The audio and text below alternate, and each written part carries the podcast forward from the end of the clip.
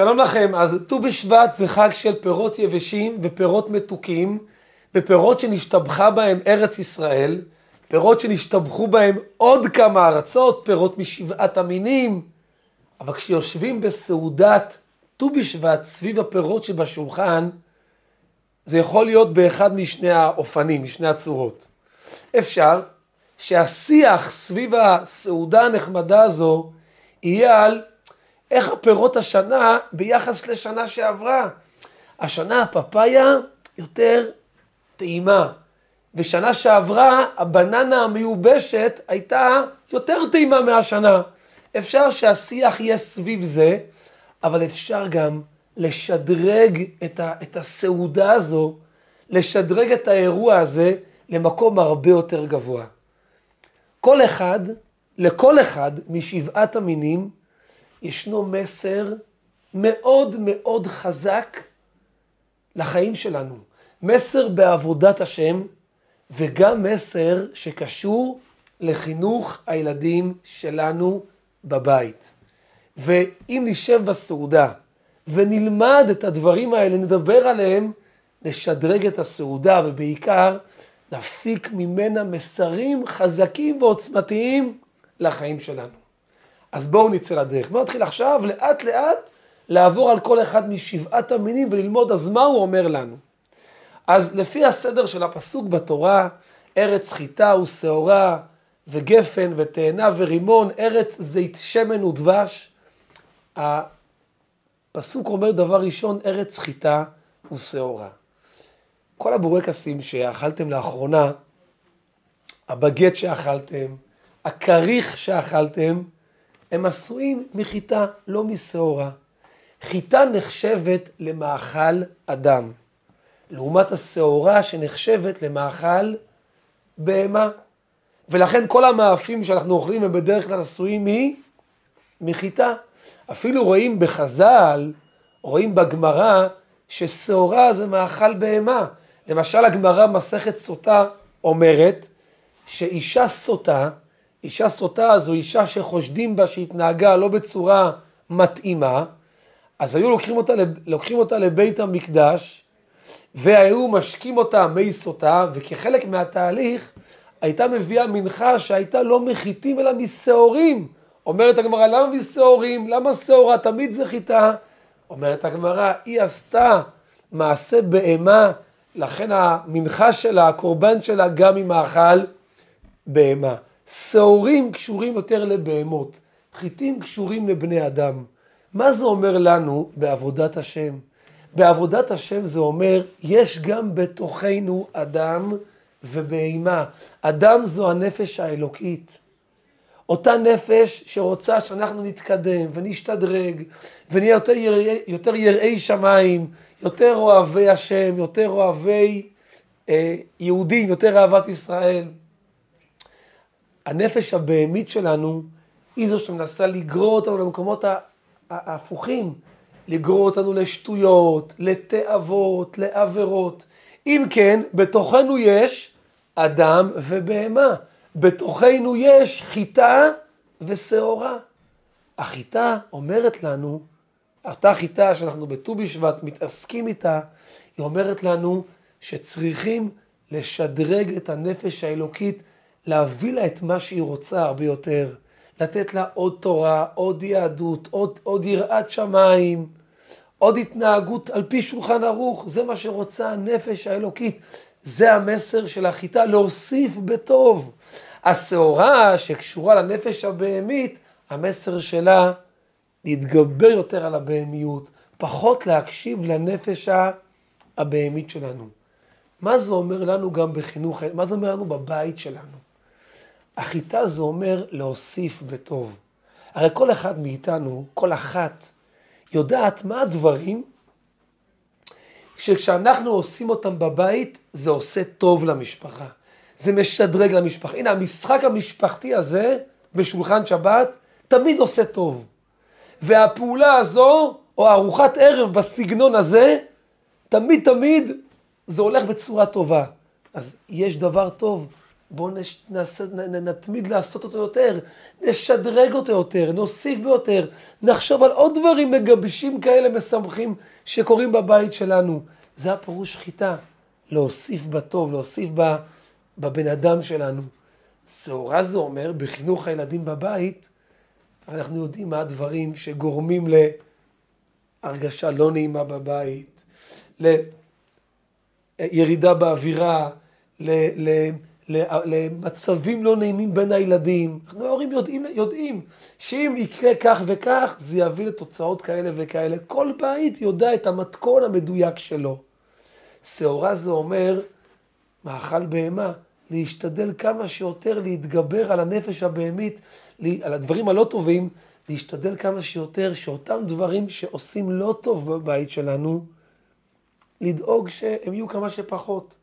אם אנחנו למשל רואים שבבוקר מאוד מאוד לחוץ בבית, ההתארגנות לחוצה, וכשאנחנו מצליחים לארגן חלק מהדברים בערב, הבוקר יותר רגוע.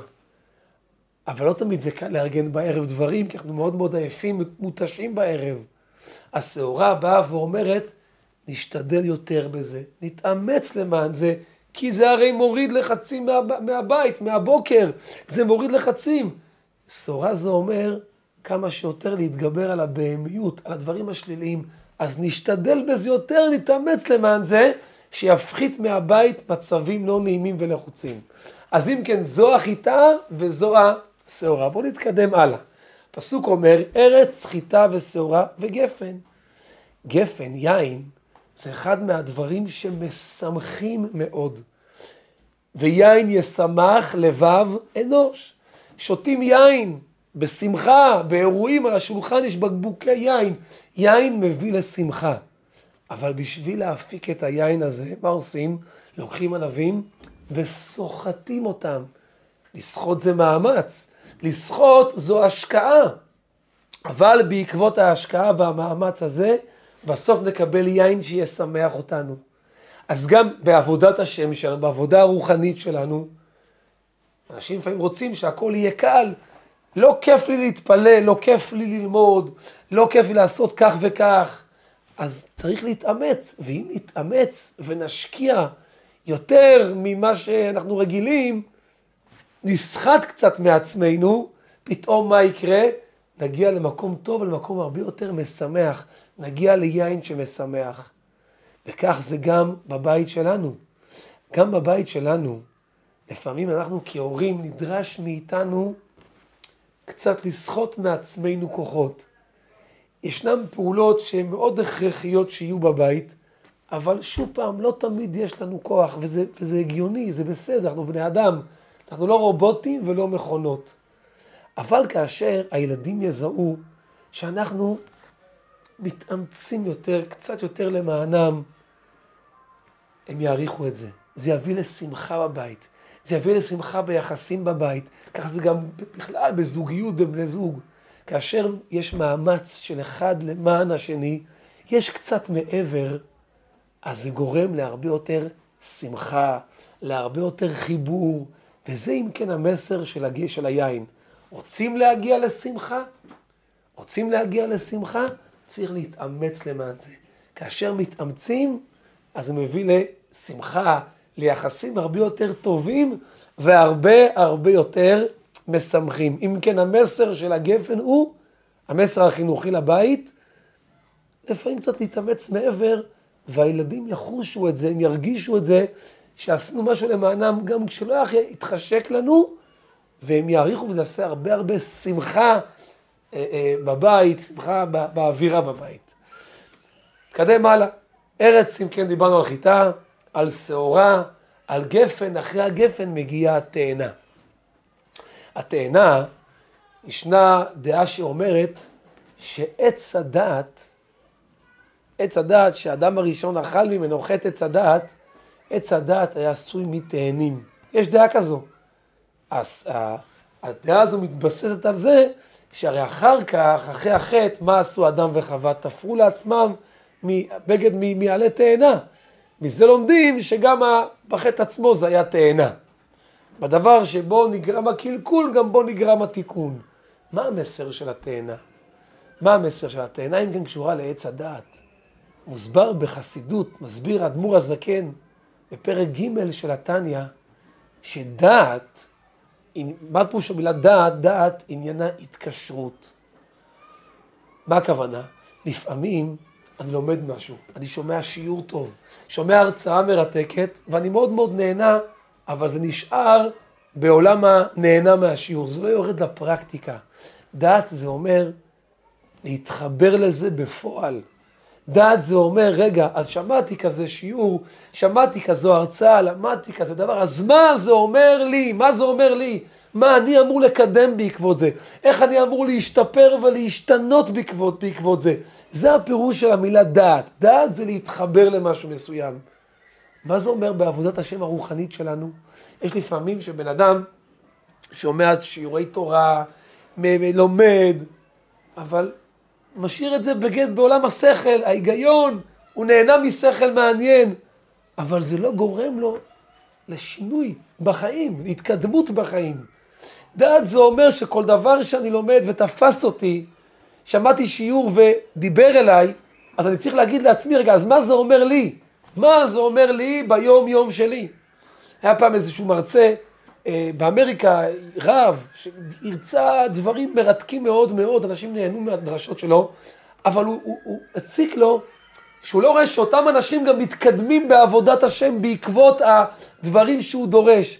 אז הוא כתב על זה לרבי, אז הרבי ענה לו שכל פעם שאתה מעביר דרשה, מעביר הרצאה, אתה צריך אחרי זה לבוא ולומר, רגע, אז לומר לקהל, לקהל השומעים, אז לכן צריכים להשתפר בדבר הזה, להתקדם ב, בלהניח תפילין ולהדליק נרות שבת. תוריד לפרקטיקה, תיצור אצלם דעת, חיבור למה שדיברת. דעת זה אומר חיבור, התקשרות, להתחבר למה שאני לומד. זה הפירוש של המילה דעת. זה דעת בעבודת השם. לא להשאיר דברים בעולם התיאוריה, להוריד לפרקטיקה. וכך זה גם בחינוך הילדים בבית שלנו. אנחנו ההורים צריכים ליצור דעת, התקשרות, חיבור עם הילדים, שהילדים ירגישו בנוח לדבר איתנו, שכשיספרו לנו דברים נשמע את מה שהם אומרים. הם, הם לפעמים מה שקורה, לצערנו הרב, שזה כולם נופלים בזה, כולם כולם, שילד בא אלינו ויש לו משהו שנוגע אליו, אנחנו עסוקים בדיוק לקרוא משהו בטלפון, איזה, איזה, איזה הודעת וואטסאפ ממישהו חשוב, מהמנהל, מהמנהלת, מאיזה חבר קרוב, והילד מדבר איתו, אמרנו כן, כן, אבל לא באמת איתו, והילד מרגיש את זה וחש את זה. וזה לא טוב, פעם הוא פחות יבוא אלינו. דעת זה אומר להתחבר, להתקשר, שירגיש ויחוש שאנחנו איתו. אם כן, זה, זה המסר של התאנה. אז ארץ חיטה, אמרנו ארץ חיטה, ארץ אה, חיטה ושעורה וגפן ותאנה ורימון. לרימון יש הרבה הרבה גרעינים. אנחנו צריכים הרי להתמלא במצוות כרימון. לכן הגמרא אומרת שאפילו הריקנים שבעם ישראל, על הפסוק כפלח הרימון רקתך, אפילו הריקנים שבעם ישראל מלאים במצוות כרימון. רימון זה אומר להתמלא. אז כמובן בעבודת השם המסר הוא מאוד מאוד פשוט. עוד מצווה, עוד מעשה טוב, עוד משהו חיובי. וגם בחינוך הילדים שלנו בבית, המסר של הרימון זה להוסיף כמה שיותר טוב ושמחה לבית שלנו. כמו שדיברנו קודם, אנחנו יודעים מה יעשה טוב בבית. אנחנו יודעים מה יהיה שמח. אנחנו יודעים שאם נעשה את הפעולה הזו והזו, זה יעשה בבית שמחה, אז נעשה את זה ונחשוב על עוד דברים שישדרגו את האווירה הטובה והנעימה בבית שלנו. שהבית יהיה נעים וכיף ונחמד וחמים ומשפחתי, זה המשימה שהרימון דורש מאיתנו. ממשיכים הלאה. אז אמרנו חיטה ועל שעורה, גפן ותאנה ורימון, אחרי הרימון מגיע זית שמן, זיתים. אז גם הזיתים, מהזיתים יוצא שמן. שמן זה מאכל שהוא מאוד מאוד מיוחד, שמן השתמשו בו לנורת בית המקדש. השמן הוא גם, שמן זית הוא נחשב לד, ל, ל, לדבר בריא. אבל בשביל להפיק את השמן זית הבריא הזה, צריכים לסחוט את, ה, את הזיתים. זאת אומרת, כמו הדרך מה שדיברנו קודם בקשר לגפן, בשביל להגיע לשמן זית, למשהו טוב, משובח, משהו איכותי, צריכים להתאמץ. כך גם בבית שלנו, אנחנו צריכים להתאמץ, למען האווירה, למען ה... לדעת שזה לא בא ככה, זה לא, לא קורה מאליו, לא סתם כתוב ביום יום, שההורים צריכים לשבת, להשתדל, לשבת כל יום, כן? לא מצליחים כל יום, להשתדל אבל, לשב כמה שאפשר, לשבת ולחשוב על חינוך הילדים, על הבית, מה המצב, מה קורה עם הילד הזה, עם הילדה הזו, איך נשפר, איך נשדרג, איך נעשה הרבה הרבה יותר טוב. צריך להתאמץ, צריך לחשוב על זה, זה לא בא בקלות. ואז יצא שמן בריא ושמן משובח. כמובן שזה גם בעבודת השם, כאשר מתאמצים, מתייגעים, עושים מעבר לרגילות, מעבר לכוחות הרגילים, אז יבוא מזה משהו משובח. היה פעם איזשהו בחור שכתב לרבי שהוא מתקדם, ב, ב, ב, הוא חוזר בתשובה, אבל קשה לו, הוא רואה שהחברים שלו עושים מה שבא להם, אבל הוא, אבל הוא קשה לו. הוא גם סיפר לרבי שהוא לומד באוניברסיטה, והלימודים קשים גם. אז הרבי אומר לו, רגע, רגע, אתה לומד באוניברסיטה, למה? אתה יכול גם לא ללמוד כמו החברים שלך, אלא אתה יודע שבסופו של דבר ישתלם לך הלימוד הזה. תתאמץ ואז תרוויח, לכן אתה לומד, נכון? כך גם בעבודת השם. נכון, קשה לך עכשיו אולי. חברים עושים מה שהם רוצים, אבל בסופו של דבר זה ישתלם לך. כאשר מתאמצים זה משתלם. והפרי האחרון זה, התמר. כמו שהפסוק אומר, זית שמן ודבש, דבש, זה הכוונה דבש תמרים. מה מיוחד, מה המסר של התמר? התמר הוא פרי שלוקח זמן עד שהוא גדל. בדרך כלל עץ של תמרים לוקח ארבע שנים עד שהוא מתחיל בכלל להוציא פירות, רק אחרי עשר שנים אז הוא מגיע לשיא תפוקתו, וישנם זנים של תמרים שלוקח עוד יותר שנים בשביל, בשביל שיצא מהם פירות. אז אם כן, בשביל לטוע עץ של תמרים ולחכות שיבואו פירות זה דורש הרבה סבלנות. סבלנות, אבל בסוף זה קורה. כך גם בעבודת השם. כל אחד רוצה להרגיש הכי מהר, הכי קרוב, שאני מתקדם, מצליח, אני ידען גדול. סבלנות, עם כל טיפה, עם כל התקדמות קטנה, תצמח בזה בסוף התקדמות גדולה. צריכים הרבה הרבה סבלנות. כמה בחינוך הילדים אנחנו צריכים? סבלנות, סבלנות. בסוף דברים יקרו, אבל זה לוקח זמן. אז לא ליפול מזה שבשנה הזו לבן שלי בכיתה לא הכי הולך. לא ליפול מזה שאנחנו לא רואים דברים שקורים כמו שאנחנו רוצים. אנחנו צריכים לעשות מה שצריך, פעולות שצריך, לפי הכללים והסדרים, אבל רוגע, לאט לאט, בסוף דברים יקרו. לדברים לוקח זמן, וזה המסר הכל כך עוצמתי של התמר. סבלנות, סבלנות, להתמיד, אבל עם סבלנות, בסופו של דבר, בעזרת השם, נראה ברכה ונראה הרבה הרבה הצלחה. אם כן, כל אחד משבעת המינים, אפשר על כל אחד מהם לעשות התוועדות שלמה. המסר של החיטה זה להגביר את הנפש האלוקית, לתת לה את מה שהיא רוצה. המסר בבית אומר של החיטה, שבבית נוסיף כמה שיותר בדברים שעשו טוב בבית. המסר של השעורה זה להשתלט על הנפש הבהמית. בבית זה אומר כמה שיותר דברים שאנחנו יודעים שהם עושים לא טוב, אז להשתדל שהם יהיו כמה שפחות. המסר של הגפן זה, רוצים שמחה, צריך להתאמץ. כך זה בעבודת השם, כך זה גם בבית שלנו.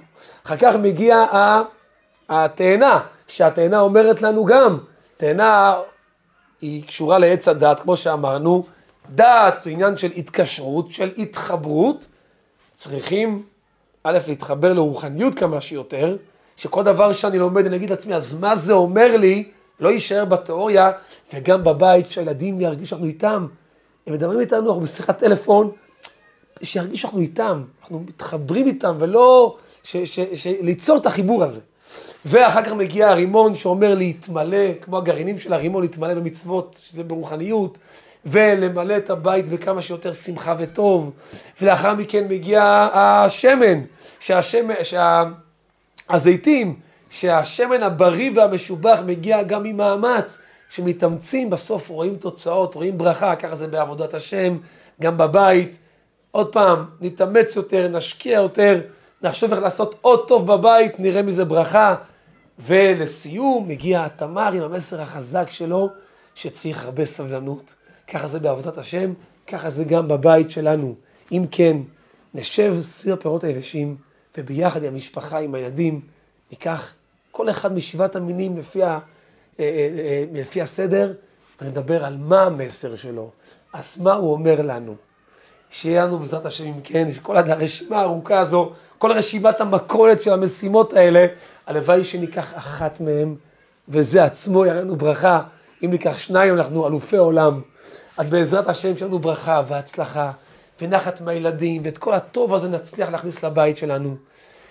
יהי רצון שעם ישראל יהיה חזק, וכל החיילים ישובו הביתה בריאים ושלמים, השיעור הזה מוקדש לזכותם, שלא ייפגע אף חייל לא תיפגע, אף חיילת, אף יהודי לא ייפגע. שיחזרו הביתה השבויים ונזכה לתחילת המתים וניפגש שוב פעם עם כל, ה, עם כל ה, הקדושים שנחטפו מאיתנו בעת האחרונה. שבעזרת השם אה, נראה נחת מהילדים. ואם אתם חושבים, אתם מרגישים שהמסר הזה של פירות הט"ו בשבט מדבר אליכם, שתפו עלה, שתף חבר, שתפי חברה, והעיקר שנראה ברכה. ונראה בעזרת השם הרבה הרבה הרבה הצלחה. ט"ו בשבט שמח, בשורות טובות להתראות.